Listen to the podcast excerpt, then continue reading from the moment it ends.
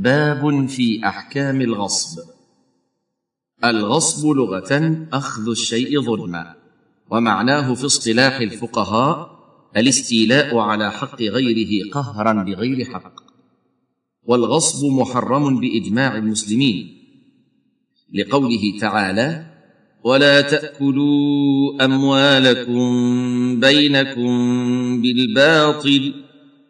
والغصب من أعظم أكل المال بالباطل. ولقوله صلى الله عليه وسلم إن دماءكم وأموالكم وأعراضكم عليكم حرام. حاشية رواه البخاري برقم خمسة بعد المئة ومسلم برقم تسعة وسبعين وستمائة بعد الألف. انتهى. وقال صلى الله عليه وسلم لا يحل مال امرئ مسلم إلا بطيب نفسه. حاشية رواه الدار قطني في الجزء الثالث الصفحه السادسة والعشرين. وأحمد في الجزء الخامس الصفحة الثانية والسبعين والصفحة الخامسة والعشرين والأربعمائة. وابن حبان برقم ثمانية وسبعين وتسعمائة بعد خمسة الآلاف والبيهقي في الجزء السادس الصفحة السابعة والتسعين. انتهى. والمال المغصوب قد يكون عقارا وقد يكون منقولا لقوله صلى الله عليه وسلم من اقتطع شبرا من الأرض ظلما طوقه من سبع أراضين. حاشية رواه البخاري برقم 52 و400 بعد ألفين ومسلم برقم عشر وستمائة بعد الألف. انتهى. فيلزم الغاصب أن يتوب إلى الله عز وجل ويرد المغصوب إلى صاحبه ويطلب منه العفو.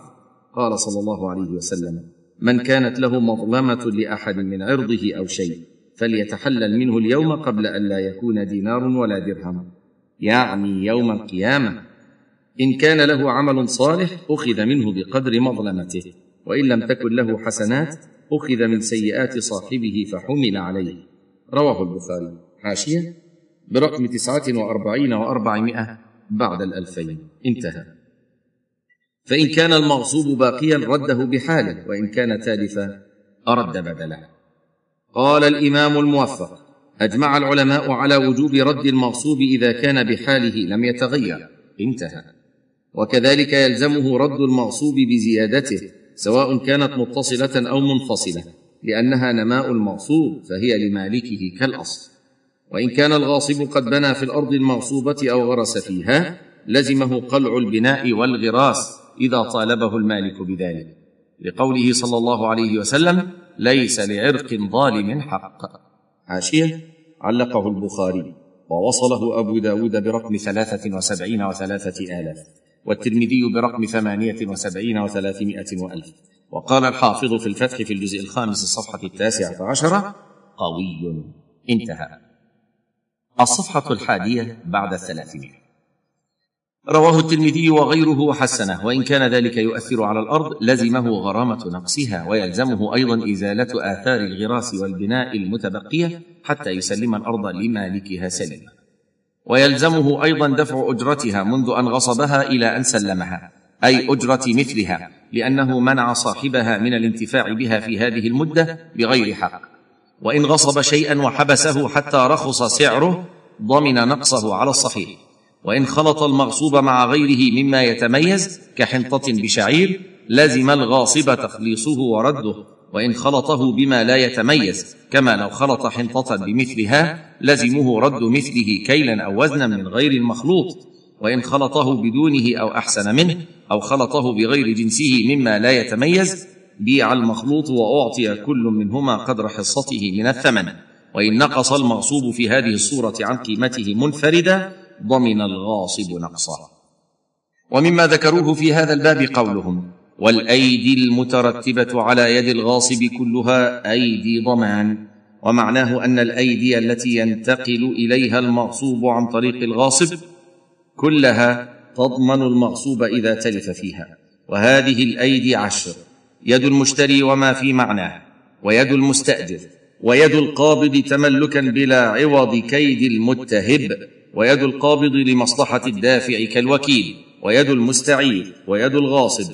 ويد المتصرف في المال كالمضارب ويد المتزوج للمغصوبه ويد القابض تعويضا بغير بيع ويد المتلف للمغصوب نيابة عن غاصبه وفي كل هذه الصور إذا علم الثاني بحقيقة الحال وأن الدافع إليه غاصب فقرار الضمان عليه لتعديه على ما يعلمه غير مأذون فيه من مالكه. وإن لم يعلم بحقيقة الحال فالضمان على الغاصب الأول. وإذا كان المغصوب مما جرت العادة بتأجيره لزم الغاصب أجرة مثله مدة بقائه بيده لأن المنافع مال متقوم فوجب ضمانها كضمان العين وكل تصرفات الغاصب الحكمية باطلة لعدم إذن المالك وإن غصب شيئا وجهل صاحبه ولم يتمكن من رده إليه سلمه إلى الحاكم الذي يضعه في موضعه الصحيح أو تصدق به عن صاحبه. وإذا تصدق به صار ثوابه لصاحبه وتخلص منه الغاصب. وليس اغتصاب الأموال مقصورا على الاستيلاء عليها بالقوة بل ذلك يشمل الاستيلاء عليها بطريق الخصومة الباطلة والأيمان الفاجرة. الصفحة الثانية بعد الثلاثمائة. قال الله تعالى ولا تأكلوا أموالكم بينكم بالباطل وتدلوا بها إلى الحكام لتأكلوا لتأكلوا فريقا من أموال الناس بالإثم وأنتم تعلمون. وقال تعالى إن الذين يشترون بعهد الله وأيمانهم ثمنا قليلا أولئك أولئك لا خلاق لهم في الآخرة ولا يكلمهم الله ولا ينظر إليهم يوم القيامة ولا يزكيهم ولا يزكيهم ولهم عذاب أليم. فالأمر شديد والحساب عسير. وقال صلى الله عليه وسلم من اقتطع شبرا من الأرض طوقه من سبع أراضين.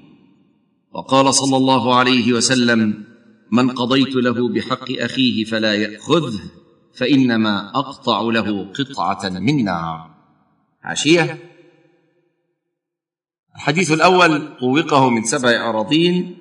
انظر البخاري برقم 52 و400 بعد ألفين ومسلما برقم عشرة وستمائة بعد الألف. الحديث الثاني أقطع له قطعة من نار.